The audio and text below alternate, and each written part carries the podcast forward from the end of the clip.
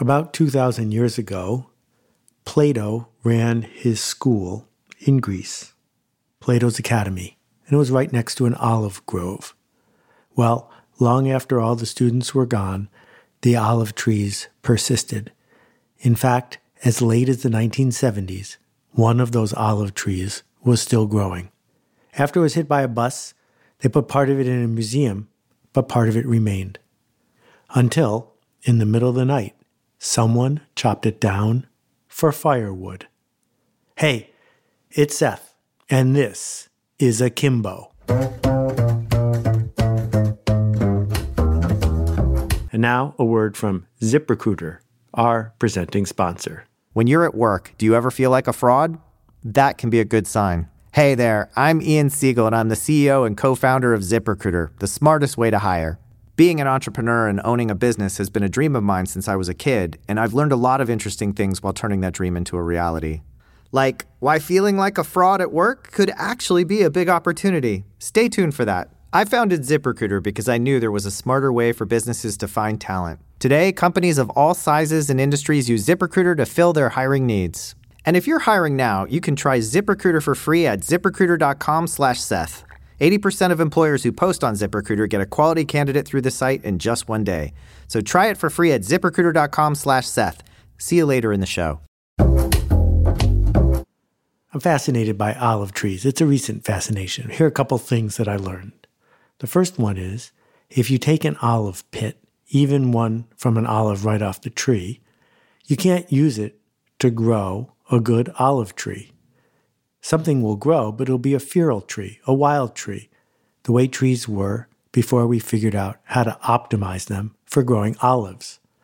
All the olives that you've ever eaten come from grafts, one put onto another live tree. It takes a lot of patience. It takes years and years before that work pays off with an olive worth eating. An olive tree can grow for 2,000 years. It turns out that over time, olive trees get more and more productive. Not every year. Sometimes you'll have to wait three, four, or five years for a bumper crop. But it'll come. It'll always come. And, not surprisingly, California olives, black olives, are the fake kind. They're not actually black, they're sort of colored, and they're not actually fermented. They're pumped with oxygen and a few other things in solution to hurry them up. Because after all, that's the California way. That's the modern way. That's the human way. We like to hurry up. We're really quite good at emergencies and at short term urgencies. What we're terrible at, what human beings are terrible at, is visualizing a future, anything in the distant future, like an olive tree. It's really difficult to think like an olive farmer. When I was a kid, my allowance was 75 cents a week. One day, my dad, in a playful mood, said to me, Why don't we change your allowance? I'll give you a penny this year, and then we'll double it every year until I'm not able to pay your allowance anymore. You want to do that deal? Well, that seemed absurd to eight year old me. Little did I know that by the time I was 39, my dad would have owed me about $10 million. A penny doubled every year for a month worth of years adds up to five or ten million dollars. But we're bad at that. We don't see it. So, no, I'll take my 75 cents this week, please. Thank you very much. Here are three topics that people have their eyes glaze over if you bring them up. One is global warming, the inexorable warming of the atmosphere and the melting of the polar ice caps. Number two is evolution, the multi generational shift of species over very long periods of time. And number three is retirement planning. All three of those things are instantly discarded if we're confronted with a one star review on Yelp or Amazon that we must correct and pay attention to. All of them are ignored if our cell phone starts ringing or if an email comes in. You've got mail. It turns out that managers and politicians and capitalists really like emergencies because emergencies feel like a matter of life or death. They activate in us fight or flight. They activate in us the urgency to do something right now. And so, if you're playing in any competitive marketplace, there is an incentive for you to move the future to the present, to figure out how to knock on the door, to create that moment, that tension that makes somebody want to act now, as opposed to thoughtfully and carefully act later. I'd like to argue that there are four reasons why that resonated so much with us, and why, in the last 150 years, just about every culture in every corner of the earth has adopted a mindset that tomorrow is too late. But right now, right now is fine. Number one, we're impatient and we want a quick return on our effort. It turns out that it's sort of boring and scary to do some work and wait a year or a decade to have it pay off. We'd rather do something right now and get something back before we even hit return on the keyboard. Number two, we want proof. We're insecure that our effort is going to pay off. We are insecure that the person that we are working with, that the organization we're involved with, is trustworthy. It's worth taking a moment to talk about Ponzi schemes, and particularly the brave Mr. Chmielinski at the Hanover Bank in Boston. Charles Ponzi, 1919, had discovered a little bit of arbitrage that he could buy a special kind of stamp in Europe, bring it to the United States, sell it, turn around, use it for postage, and make a handy profit. So he went to his local bank, the Hanover Trust Company, and tried to persuade them to loan him money to do this operation.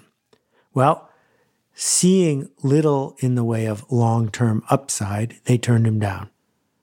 Knowing human nature, Charles Ponzi went to the public, to 18 friends, and what he did was simple. He said, Loan me some money, I'll go do this transaction, and you'll get your money back. Not in a year or five years, but in 30 or 45 days. And he did. He paid them back. They all told their friends so more money came in. He was giving people 150% interest or more on the money that they were loaning him. Money in, money out. It grew from 18 people to hundreds of people to thousands of people. At its peak, Charles Ponzi was making a million dollars a day in people racing to put money into something that they didn't understand even a little bit of homework would have helped them see that Ponzi would have needed to buy enough stamps to fill the Titanic many times over in order to be doing what he said he was doing. But it didn't matter because in the short run, he was paying them off. By July, Ponzi started to show signs of trouble. Different people had filed complaints. People had hinted in the newspaper that all wasn't on the up and up. He sued one of the reporters for libel because, in the short run, it's easier to not write about the problem than it is to go to court. And then in July, just as the whole thing was going to fall apart, the Boston Post wrote a favorable article about Ponzi. Why? Because a favorable article about making a lot of money in a short period of time is a great way to sell newspapers. This led to a whole new wave of investors, in quotation marks, who could give Ponzi the money he needed to pay off the last wave of investors. And around and around and around it goes. As it always does, when short term greed runs into long term reality, the whole thing fell apart. Ponzi went to jail on a federal charge. He got out and to his surprise, was arrested on a state charge for some of the same activities. When he finally got out of jail in Massachusetts, what did he do? He moved to Florida and he did it again, this time with land swampland, underwater land, worthless land. And we can laugh and chortle, and a hundred years later say, what kind of idiot would fall for a Ponzi scheme? Well, the fact is, in 2018, using ICOs, an instrument that almost nobody understands, that's vaguely related to Bitcoin, two entrepreneurs, in quotes, okay, fraudsters, ran a Ponzi scheme and absconded with $650 million. We're always looking for the short run. Ponzi schemes work because, as Ponzi himself discovered, if you give people money more quickly than they expect, they will trust you a lot the next time. Number three is that we want excitement. We've been brainwashed into wanting excitement. That when P.T. Barnum showed up in town with his pitch, we bought it because it was exciting. Back to the idea of the grand opening. Excitement, safe excitement, turns us on, gets our attention, gets us to buzz, gets us to talk. It changes the culture. Whereas the long term stuff, sort of boring. And the last one is it creates a ratchet. All three of these create a ratchet because once they sold the farmer, once they sold the worker on the idea that a year was too long to wait, you could get it in two weeks. Then competitively, the alternative had to be something that showed up in a week, and then five days, and then two days, and then right now. Dick, Doc, it's a deal with Dave, Dick, and Dave. Don, it's a doc with Dick, Dave, and Doug. Gotta go, Dave. Disconnecting. Gotta go, Dick. Disconnecting. Gotta go, Dan. Disconnecting. Federal Express. When it absolutely positively has to be there overnight. And over time, what's happened is we've all become hooked on the adrenaline of the buzzer. Two useful lessons to share based on the adventures of Charles Ponzi and Bernie Madoff and the ICO charlatans and every other scam or short term thinking pothole that has come before. The first one is this if you want to change the behavior of a group of people, move all the stimulus forward. Make it now, not later. Make it urgent, not important. Make it painful and expensive in the moment when you want to stop someone from doing something. Make it lucrative and fun when you want them to pay attention. This is what marketers do to us all the time. When we add all this up and combine it with short term thinking, what we discover, for example, is that the best way to get people to smoke less is not to teach them that in 60 years they're going to have lung cancer and die a horrible, painful death. No, the best two ways there are to cut smoking are one, make sure that cigarettes aren't sold in places that are easy to get to, like drugstores, and two, put a tax on cigarettes. The idea behind the cigarette tax is simple. You charge lots of people a tax today so that very few people end up with lung cancer 40 years from now. Yes, that's the first thing. Human beings are really bad at the long run. If you want people to take action, you've got to compress it forward. But what's the other thing? Let's begin with this the blue whale, the giant blue whale. What's its nearest relative? Its nearest non whale relative. After all, it's a mammal. Turns out the whale is closely related to the hippo and a certain kind of pig as well. How did that happen? Because, of course, all creatures started in the water millions of years ago. Some evolved to go out onto land. Some of those evolved to have four legs. Some of those evolved to become the hippo. But then some hippos started succeeding by spending more time back in the water. And some of those lines evolved to become the whale. That takes a really long time more powerful than a locomotive, able to leap tall buildings at a single bound. Look, up in the sky, it's a bird. It's a plane. It's Superman. Yes, it's Superman, strange visitor from another planet who came to Earth with powers and abilities far beyond those of mortal men. 80 years ago, on the planet Krypton, the brilliant scientist Jor El understood that the planet wasn't going to last very long. So he went to the people in authority and, trying to use top down reasoning, asked people to look at the long run so they could take their kids, Kal El and the others, and save everyone. But of course, it didn't work. And that's how we ended up with Superman. Jor-El might have been a brilliant scientist, but he wasn't a very good marketer because he was trying to sell the long run to people who were ready to listen to the short run. The alternative, of course, was to sell people something that would have begun a process moving things in the direction that they needed to go. Because, like the people on Earth, the folks on Krypton are pretty much like people, and they care about what's important today. And they want a story that matches their urgencies. That's the opportunity that marketers have to build institutions that will evolve over time, that can take the long term view and use that long term view to help people who don't care enough and aren't focused enough hear what needs to be heard.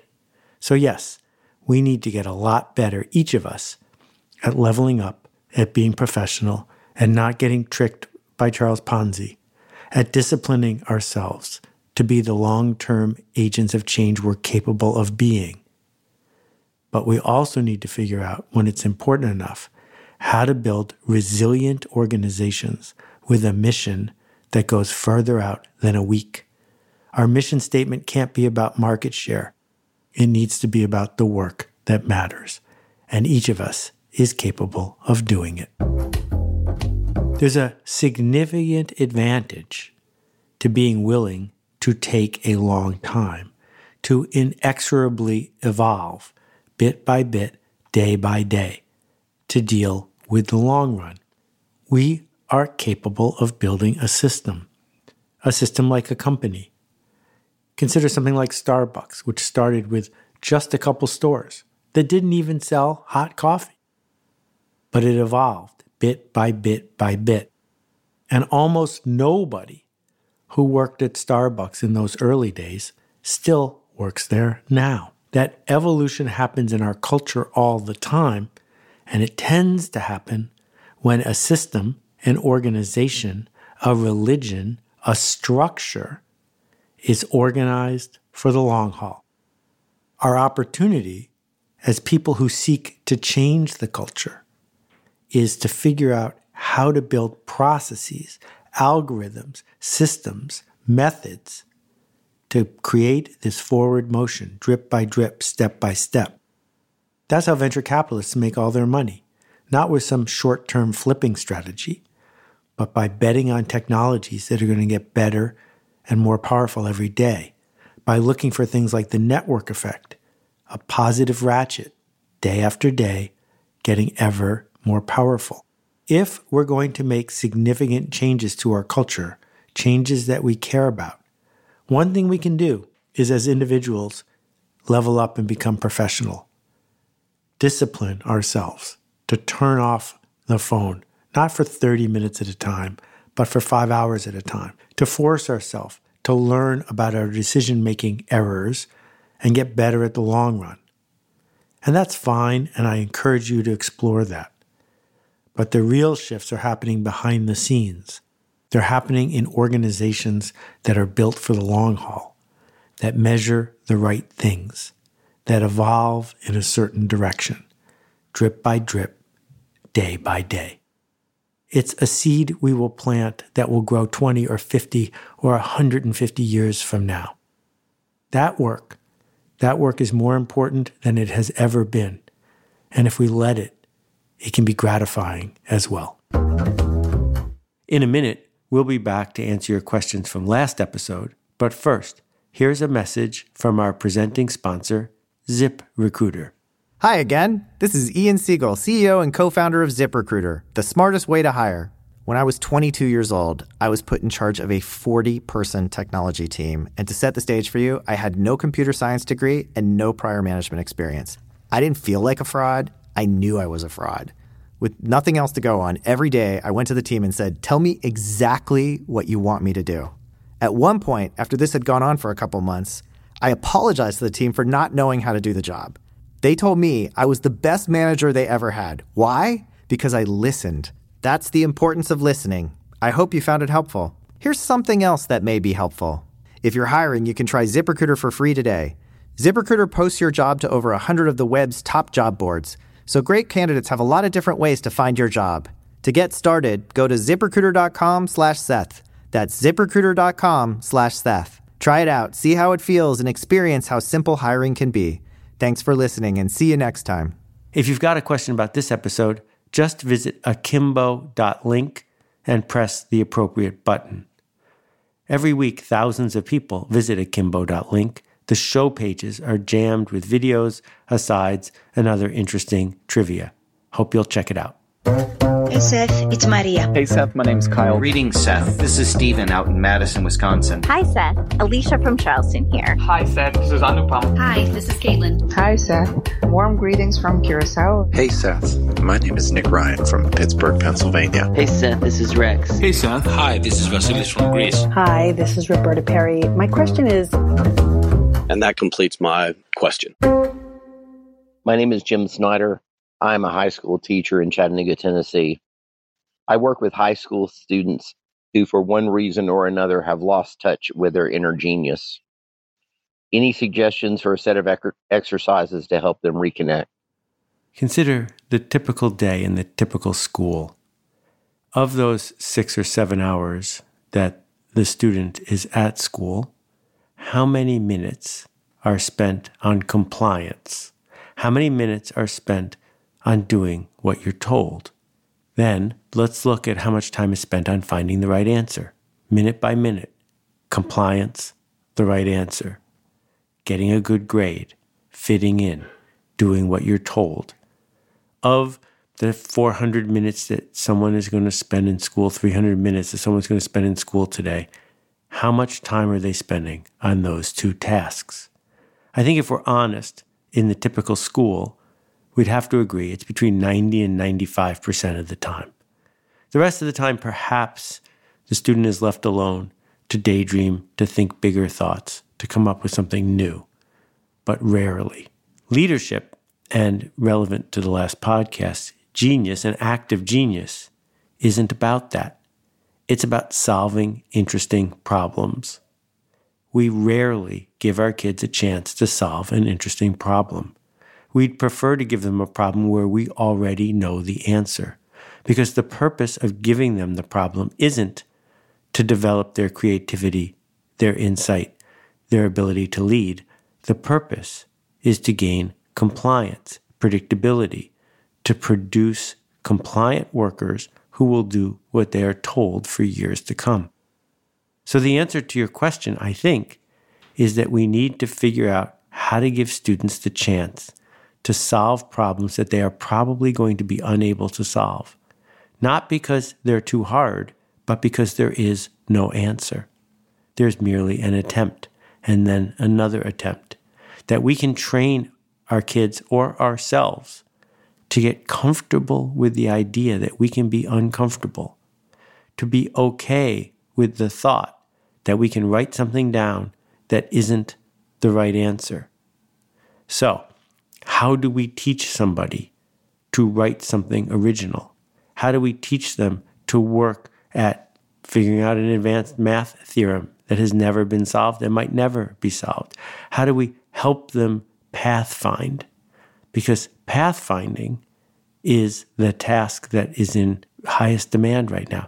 Pathfinding says we're lost, not completely lost, just a little lost. We're not exactly sure where we want to go. We're not exactly sure how to get there. Does anyone want to help us find a way? And if we can help kids, six year olds, 10 year olds, 15 year olds, develop the instinct to be comfortable doing things that feel uncomfortable, then we develop the ability to act, at least for a little bit, like a genius. Thanks for sending in your questions. I look forward to getting your questions about the current episode. Just visit akimbo.link and click the appropriate button. People are talking about the marketing seminar. I was completely blown away. It is incredibly comprehensive. Crazy, crazy, crazy useful. It's, it's easily worth five times what I paid for the course. The content in the class was awesome. What I learned, I actually could apply immediately and get results. I thought it's going to be kind of an automated course. And the big shock is the cohort. I have never felt more supported in any online program I've done. And that actually changed the way we talk about the project. It changed the way we promote it on our website. I use it in other projects. A way to really evaluate it and to apply it that I have never experienced anywhere else. It's so much more than just a marketing seminar. Find out more at themarketingseminar.com.